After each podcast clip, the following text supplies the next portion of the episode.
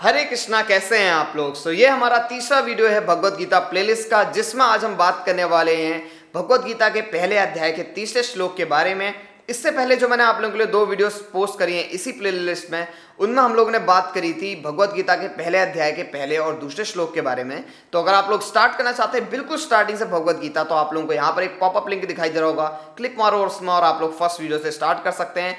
और आज की इस वीडियो को स्टार्ट करते हैं और बात करते हैं तीसरे श्लोक के बारे में, जो कि कुछ ऐसा है।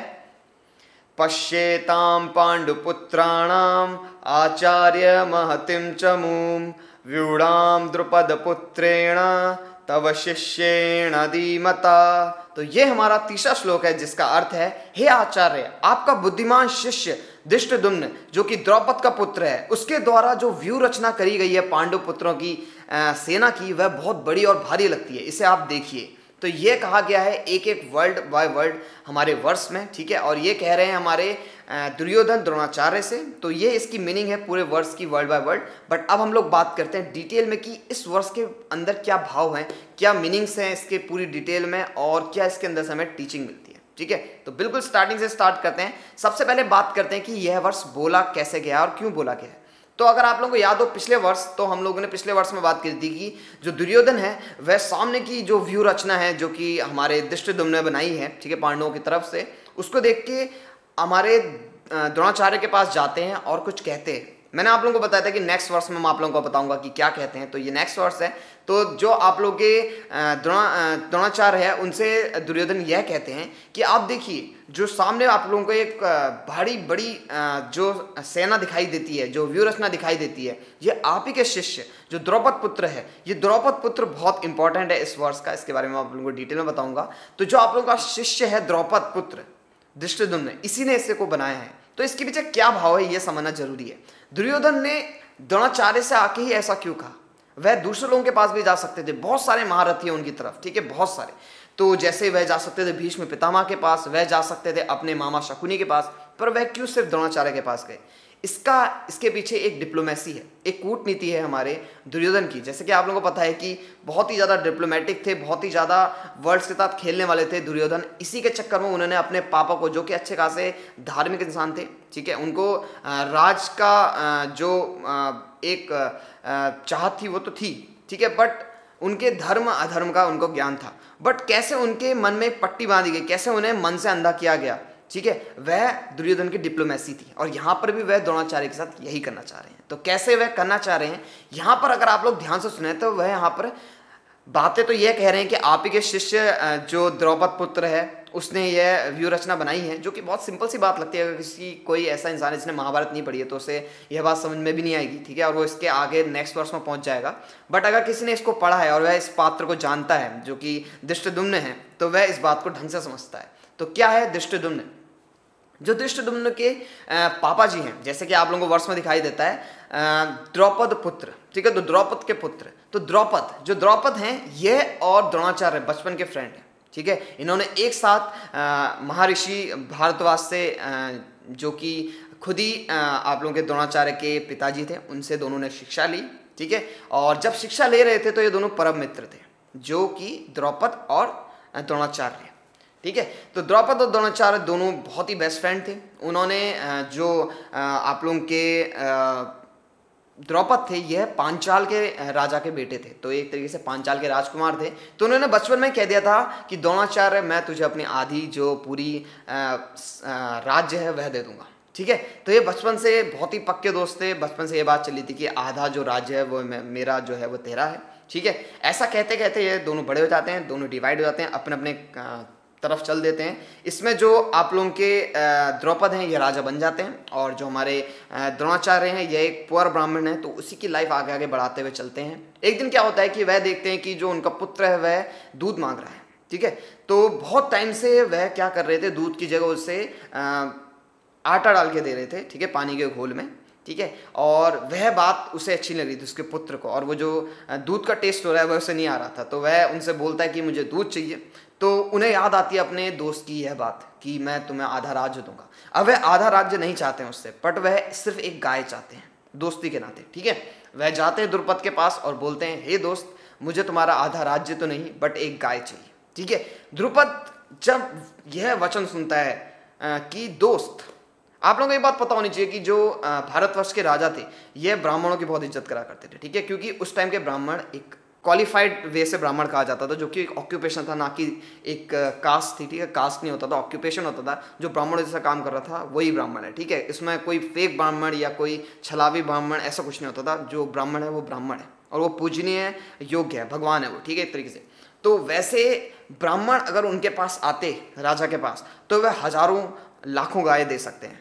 बट जैसे कि हमारे जो द्रोणाचार्य इन्होंने द्रुपद को दोस्त कहा तो द्रुपद को बुरा लग जाता है। उन्हें लगता है कि हम दोनों कैसे दोस्त हो सकते हैं? हम दोनों में कोई बराबरी नहीं है। तुम एक पुअर से ब्राह्मण हो और मैं एक राजा हूँ। तो यहाँ पर यह बहुत ही ज़्यादा एक तरीके से बुरा भला कह देते हैं हमारे द्रोणाचार्य को और यह कहते हैं कि अगर तुम एक ब्राह्मण की तरह आए होते हो भीख मांगी होती मुझसे तो मैं तुम्हें सौ के सौ गायें दे देता। बट तुमने मुझसे एज अ दोस्त मांगा और दोस्ती होती है बराबरी में। ठीक है?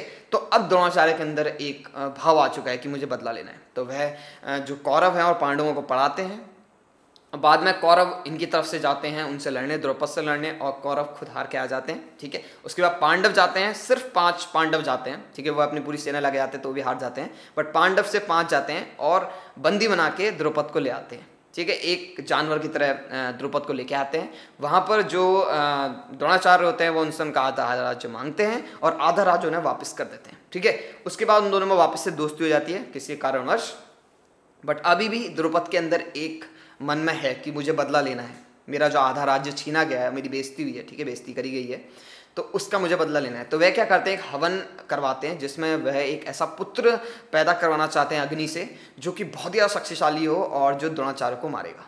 तो उसमें जन्म होता है हमारे दृष्टदुम्न का, ठीक है? जो कि पिछले जन्म में एकलव्य है। ठीक है? तो एकलव्य को हमारे कृष्ण भगवान से एक आशीर्वाद मिला होता है कि नेक्स्ट जन्म में जो तुम्हारे साथ नाइन ऑफ़ है, उसका तुम बदला लोगे। तो वह दृष्ट दुम्न बन के नेक्स्ट जन्म में आते हैं, ठीक है? और इनके घर में द्रौपद के घर में पैदा होते हैं सिर्फ़ और सिर्फ़ द्रोणाचार्य को मारने के लिए। इन्हीं के साथ द्रौपदी भी पैदा होती हैं, जो कि पांडवों की वाइफ होती है, ठीक है? तो ये है पूरी कहानी।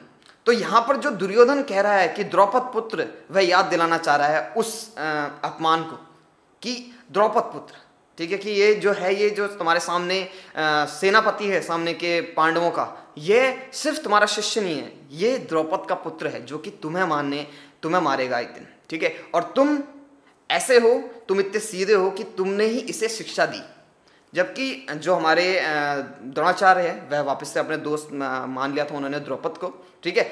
तो द्रौपद को एज एन दोस्त मानते हुए उनको ये पता था कि बाद में जाके जो दुष्ट दुम्न है, ये मुझे ज़रूर मारेगा बट स्टिल उन्होंने उन्हें वेपन की नॉलेज दी। तो जो बहुत सारे लोग द्रोणाचार्य पे एक तरीके से सवाल उठाते हैं कि द्रोणाचार्य ने जो एकलव्य है, उसे शिक्षा नहीं दी थी, ठीक है? उसके रीजंस बताते हैं बहुत सारे लोग। तो उसकी वीडियो आप लोगों को मिल जाएगी, जो रियल स्टोरी है, उसमें मैंने एक वीडियो बनाई है डिटेल में। बट आप लोग कभी भी द्रोणाचार्य के जो उनकी शिक्षा देने का तरीका था, उस पर शक नहीं कर सकते, क्योंकि उन्होंने उसको भी शिक्षा दी जो कि उन्हें आगे जाके मारने वाला है। ठीक है? तो एक तरीके से द्रोणाचार्य को वे याद दिला रहे हैं कि आप कितने सीधे थे। कि आपने इसको शिक्षा दी और आज ये इसी के अगेंस्ट खड़ा है। तो आपको क्या नहीं करना है? आपको जो पांडव हैं, वह भी आपके शिष्य है, वह भी आपके बहुत प्रिय हैं। अर्जुन आपका सबसे सबसे ज़्यादा फेवरेट स्टूडेंट है। बट आपको इनकी तरफ़ लीनियंसी नहीं दिखानी है। आपने अपनी जान की फ़िक्र ना करते हुए जो दृष्टि दुमने उसे बहुत लीनियंसी दी है, उससे सब कुछ सिखाया। जबकि आपको पता है कि आगे जाके वह आपको मारेगा। तो ये लीनियंसी आप इस वॉर में पांडवों को ना दें। तो एक तरीके से तर्क मारा जा रहा है, यह कह के कि आपका शिष्य, बुद्धिमान शिष्य द्रौपद पुत्र, ठीक है? तो ये आप लोग डिप्लोमेसी समझ रहे होंगे दुर्योधन की, जो उन्हें हर चीज़ याद दिलाना चाह रहा है, एक तरीके से भाव बनाना चाह रहा है, जिससे कि हंड्रेड परसेंट दे सकें द्रोणाचार्य अपनी तरफ़ से। ऑल्सो जो दुर्योधन है, उसके माइंड में एक तरीके से बहुत ज़्यादा कॉन्फिडेंस भी आ रही है बोलते हुए। क्योंकि वह जो है, वह शिष्य है द्रोणाचार्य का। तो इसका एक और भाव ये भी निकलता है कि वह इस वे से भी कह रहे हैं कि ये तो आप ही का शिष्य है, इसको आप ही ने सिखाया है तो ये कैसी भी व्यूरचना बनाए, इसको तो आप हरा ही दोगे। तो ये कॉन्फिडेंस की तरीके से भी जो दुर्योधन है वह बोल रहे हैं। एक तो कटाक्ष दे रहे हैं, एक तो वह एक तरीके से उन्हें सम, सुना रहे हैं कि आपने इसे पूरी शिक्षा दी, आपने सब कुछ किया और अब ये आपके खिलाफ लड़ने वाला है। ठीक है, आप ऐसा लीनियंसी पांडवों की तरफ़ ना दिखाएँ। दूसरी तरफ़ से वह कॉन्फिडेंस भी है कि आप ही ने तो इसे सिखाया है, जो भी ये करेगा, ये आप ही का सिखाया हुआ होगा और आप इसके खिलाफ कर सकते हैं, ठीक है? तो ये कॉन्फिडेंस लेवल तो ये इसका पूरा एक तरीके से निचोड़ है इस वर्ष का, ठीक है? इससे यार डिटेल में मैं और समझा सकता था, बहुत सारी ऐसी बैक स्टोरीज मैं आप लोगों को समझा सकता हूँ बट मैं इसको शॉर्ट रखना चाहता हूँ, ठीक है? अब बात कर लेते हैं इस पूरे वर्ष की टीचिंग से। टीचिंग क्या है? पहली टीचिंग तो ये है कि जो आपकी टीम मेंबर है, ठीक है? जैसे कि यहाँ पर द्रोणाचार्य, दुर्योधन के टीम मेंबर है, उन पर आप लोगों को भरोसा होना चाहिए। कभी अगर आप ऐसा कोई युद्ध लड़ रहे हैं या फिर नॉर्मल सा अगर आप कोई गेम भी खेल रहे हैं तो आप लोगों को अपनी तरफ़ के लोगों पर पूरा पूरा भरोसा होना चाहिए। जब तक आप उन पर भरोसा नहीं कर सकते, जब तक आप सब पर शक करेंगे, तब तक आप अपना हंड्रेड परसेंट नहीं दे पाएँगे एज एन लीडर अटैक करने के लिए। तो यही एक कमी है दुर्योधन के अंदर। पहली बात तो उन्होंने एज अ लीडर मैंने आप लोगों को पिछले वर्ष में बताया था, अपनी तरफ़ से खुद नहीं सोचा कि इस व्यू रचना को मैं कैसे तोड़ूँगा। सेकेंडली वह सब पे अब शक भी कर रहे हैं। ठीक है, वह द्रोणाचार्य पे शक कर रहे हैं, वह भीष्म पितामा पे भी शक करते हैं आगे जाके, जिससे भीष्म पितामा आगे जाके महाभारत में बहुत ज़्यादा क्रोधित भी हो जाते हैं, ठीक है? तो ये सब चीज़ें, अगर आप लोग एक चीज़ और ध्यान दें तो जो दुर्योधन है, उसे पता है कि मेरी जो सेना है, वह बड़ी है। जो दुर्योधन है, उसके पास ग्यारह अक्षुणी सेना है, और जो हमारे पांडव है, उन पर सात अक्षुणी सेना है। तो आप लोग देख सकते हैं, करीब चार अक्षुणी सेना कम है पांडवों पर तब भी तब भी दुर्योधन को वह बहुत बड़ी लग रही है, और भारी लग रही है। वह पॉसिबल हो पा रहा है उस व्यू रचना के कारण, ठीक है?